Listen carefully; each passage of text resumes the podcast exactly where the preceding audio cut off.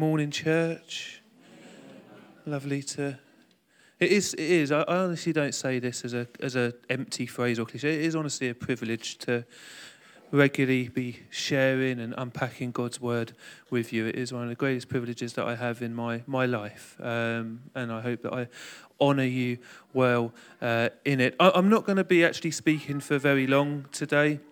I hope I'm not over promising there. Uh, I, I look I, I, I look at what God had laid on my heart and given me, and it was a bit of, well, is that it? Like it's fairly concise, fairly to the point. Um, we don't need to pad it out. That's the last thing we want to do. You don't want to sit through uh, someone trying to sort of, you know, just just fill it for, to, to try and get to sort of a 25, 30 minute uh, mark. Um, if you were expecting a preach lasting between 25 and 30 minutes, uh, complaints can be made to Nathan Woodill in writing um, if you have his email address, but I'm sure there, I can't imagine there would be. But um, we're, we're closing today um, our series on making disciples being disciples that make disciples and what that what that looks like and uh, and then starting a new series from next uh, next sunday um, Recently, though, I, I have been introduced and started to watch a, a series. It may be known to a few of you. Twenty Four Hours in A and E.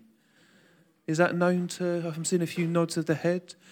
You know, it, it tries to display and demonstrate a typical 24-hour period in a um, in a busy A&E department. And, and suffice to say, if you're not good with blood, if you're not good with body parts not being where they should be, probably not your cup of tea, probably not best for you. It is, it is amazing and, and horrific at the same time.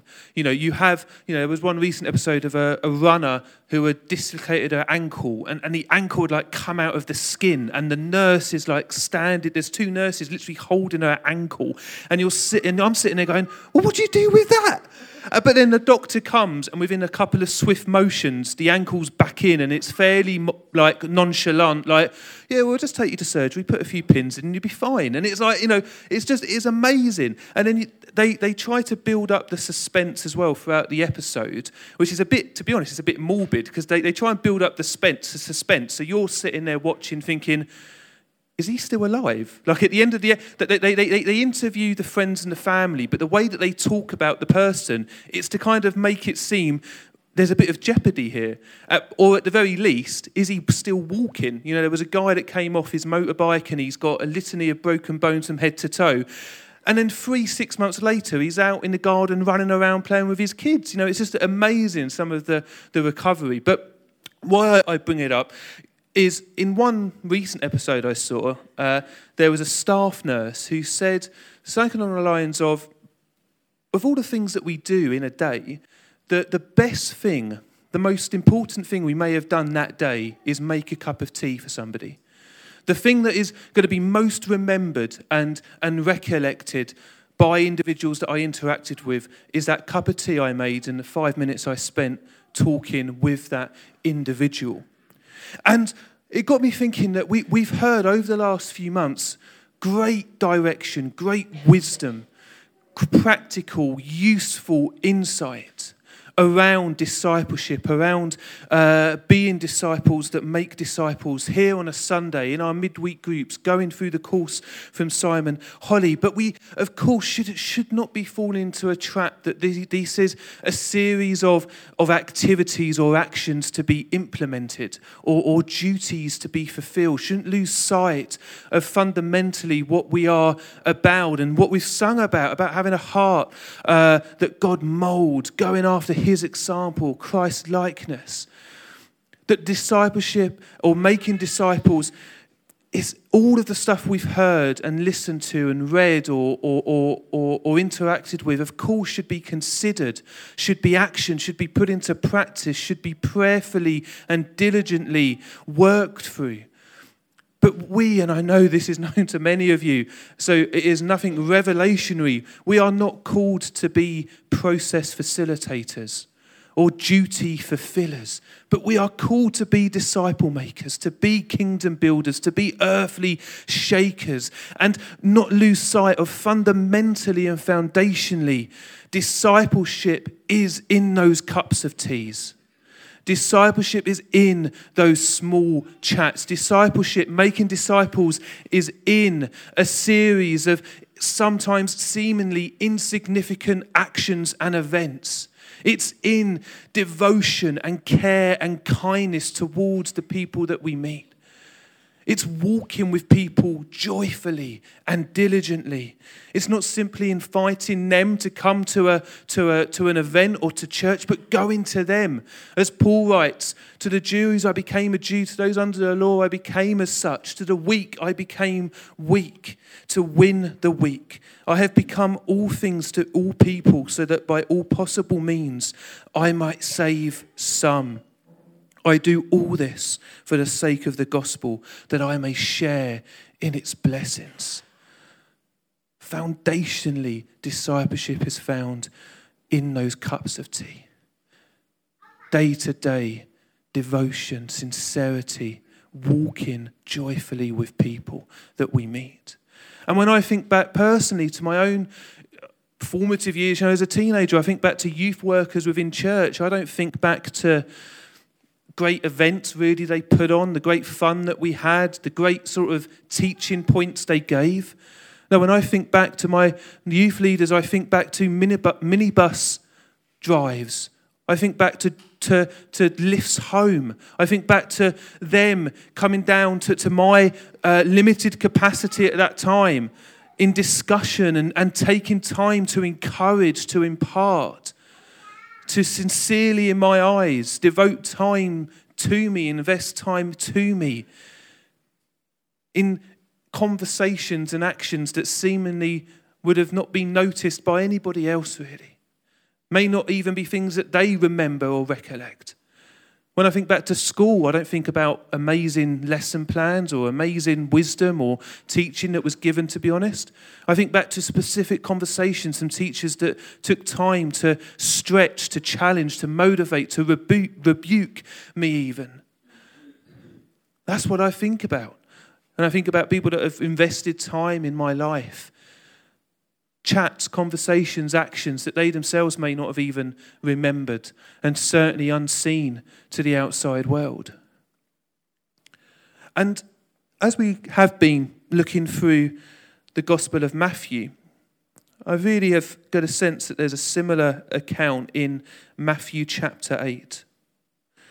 And in the middle of this chapter, Matthew chapter 8, verses 14 and 15, we read of a seemingly quite low key event. When Jesus came into Peter's house, he saw Peter's mother in law lying in bed with a fever. He touched her hand, and the fever left her, and she got up and began to wait on him. That's it. Two, those two sentences. Jesus came into Peter's house, saw Peter's mother in law, saw she had a fever, touched her hand, and she immediately got up and started to wait on him and the disciples. And it's just, it really interests me, you know, when we look at that particular chapter 8 of, of, of the Gospel of Matthew, that those two verses are literally in the middle, surrounded by, you could call them the, some of the greatest compilation of the greatest hits of, of, of, of, of gospel narratives. You know, we start out strong in chapter 8 if you have, have it in front of you. We start out strong. We start out with leprosy, a man with leprosy. And the way that it's written is, it's, uh, uh I, I, could call them Hollywood lines. You know, Jesus is, is presented with a man with leprosy. If you are willing, Lord, make me clean. And Jesus just uses five words I am willing, be clean. Like we start out strong. We start out strong in this chapter. And then we go to the faith of the centurion, the faith of the centurion. The centurion's servant is at home, paralyzed, can't get out of bed. And the faith of the centurion is so much that he says, Look, I see authority where I see it. You don't even have to come to my house, just say the word. And Jesus' response is, Truly I tell you, I have not found anyone in Israel with such great faith. And go and let it be done just as you have believed it to.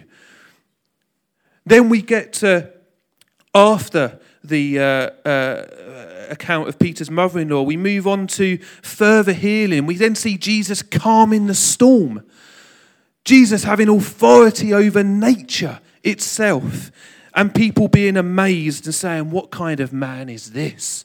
Even the winds and the waves obey him. And then we get to the, the end of the chapter where we've got demon possessed pigs flying off the cliff. Like we, we start strong with leprosy, we end with demon possessed men, their demons getting out of them into the pigs flying off the cliff. And in the middle of this chapter, we have, to be frank, an older lady laid up in bed for maybe a couple of days with a fever that Jesus touches and she is healed. Why? Why is that recollected? Why is that recorded in that chapter? And not just in Matthew, but also in Mark and in Luke. The whole of chapter 8 is already magnificently, in all certainty, declaring the authority of Jesus Christ. The chapter already is declaring that Jesus Christ is Lord. But we have a very small personal, intimate account there of an older lady with a fever that Jesus heals. And when I think about it simply, it's recorded because it was remembered. It resonated with people. So much that it was recorded in Matthew and Mark and Luke. And it ultimately tells us all that we need to know. That there was a need, however big, however small, that Jesus saw, that Jesus knew he could do something about, so he acted, and God moved. That's an example to follow. When we think about Anne's word of how we're molded in his image, a need, we act, God moves a need, we act, God moves. In that, we are showing Christ likeness, our example to, for, to, to follow as we make disciples. A need, we act, God moves. So, how can we individually and corporately get better at orientating ourselves towards need, opening ourselves to action? And growing in expectancy that God will move. Orientating ourselves to need, opening ourselves to action, and growing in expectancy for God to move. Now, that does sound like the start of a nice three point sermon there. But unfortunately, I don't have all I've got this morning are questions for us to help reflect in those areas, orientating ourselves to need, opening ourselves ever more to action, and growing in expectancy that God will and does move. So, where is the need in my day to day? Who is in need that I know? What can I do about it? What is stopping me to meet that need? What time do I have to give? What resources, gifting, capacity do I have to offer? What may I need to lay down to meet that need? Do I consistently couple action with prayer? Do I expect and do I have faith that God will move in this situation? How quickly do I disqualify or discount myself in this situation or in circumstances?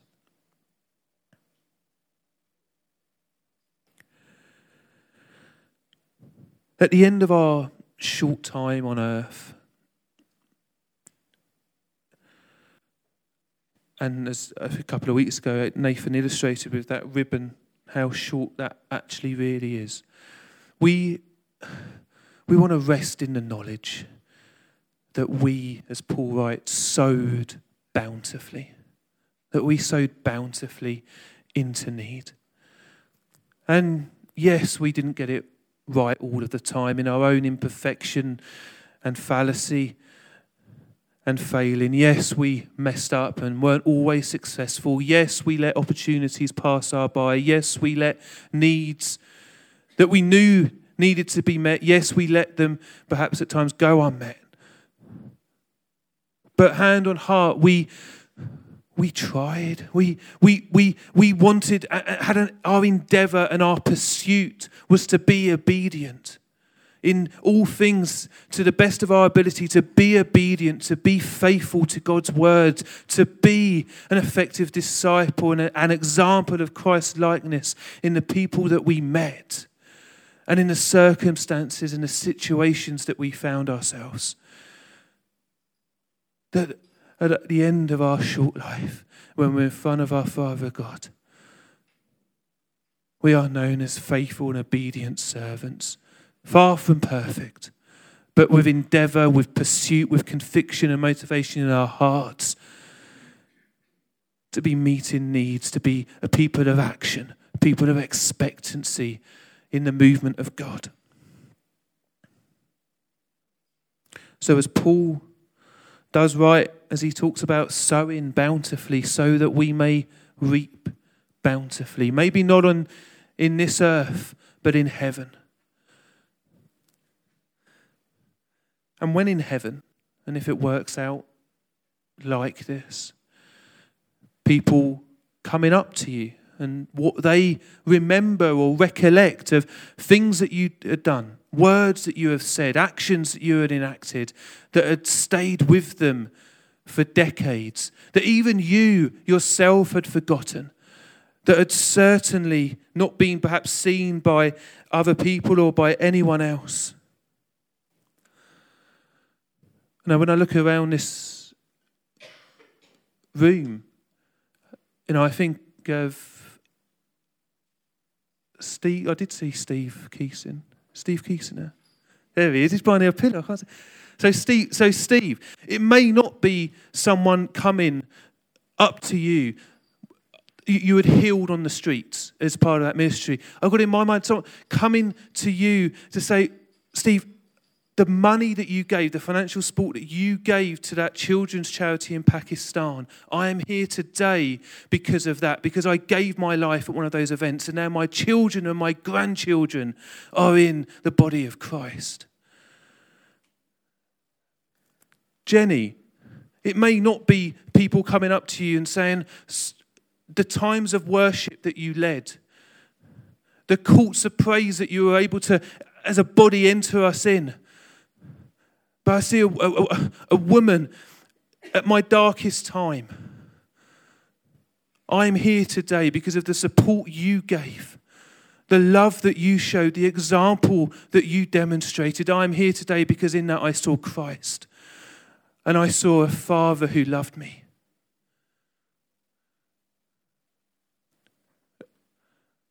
And Adrian as well. And I speak it to someone who preaches, preaches uh, uh, as well. I can't expect anyone coming up saying the preach you gave in, on April 22nd, 2017, that stayed with me for 60 years. I say that as someone I don't expect anyone to say that to me.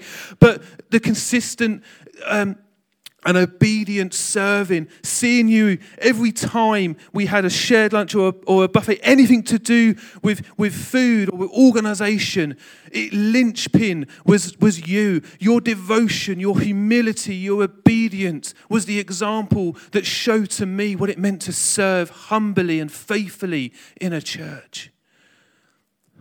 I could go, I could go on and on. But I'm convinced that in this room there are hundreds, hundreds of actions, of words, of seemingly uh, uh, insignificant small events and sacrifices that for sure may have gone unnoticed on the earth, but in heaven will be proclaimed. Thank you for giving to the Lord. I'm going to invite my wife to do a, a, a, a, a performance. Now, some of you may know, but many years, many, many years ago, we were part of a Christian mime troupe that used to travel around the UK extensively, um, putting on shows. You know, I was the only 12, I was the only sort of 14 year old that knew how to wear eyeliner properly, probably. But I'm just going to invite Lisa up. Um, you know, I, I'm, yeah, we're, we're just to honour her in this. She hasn't done this for probably at least 12 years, but it really does speak, um, I think, just to what we've been sharing around those small actions and sacrifices that are unnoticed on earth, but in heaven are proclaimed. And are, as we reap bountifully in heaven of our Lord and Jesus Christ, saying, Thank you. Thank you for, for giving as you have done in so many different ways. Thank you for giving to the Lord.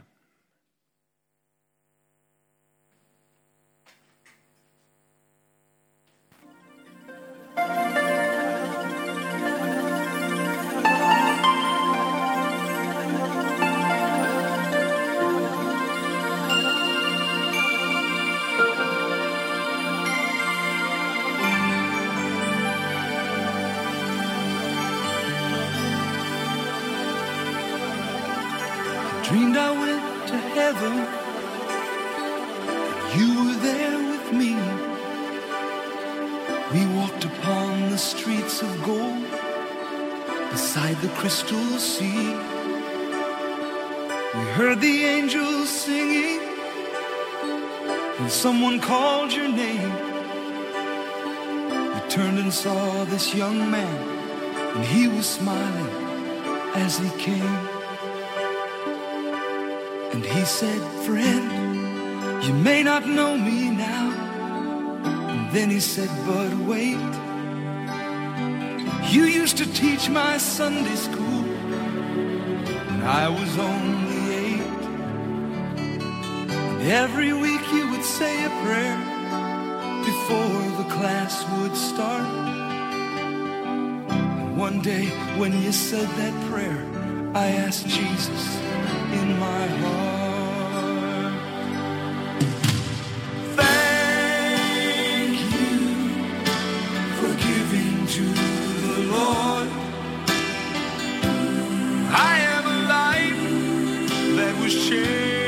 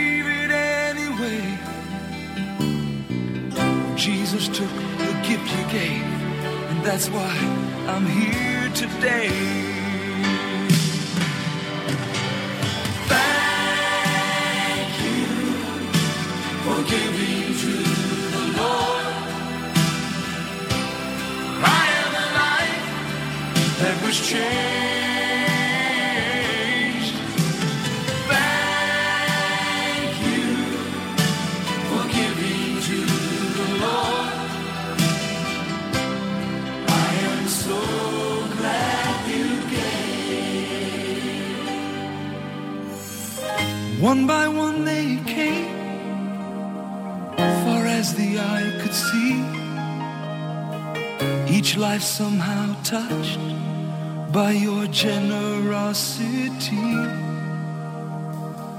Little things that you had done sacrifices made. I noticed on the earth, in heaven, now proclaim.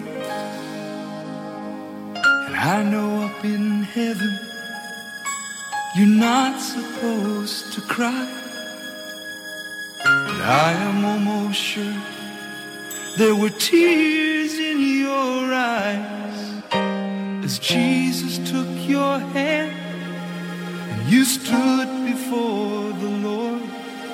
He said, My child, look around you, for great is your reward.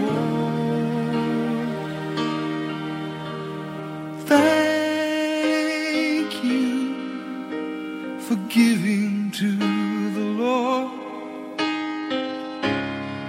I have a life that was changed.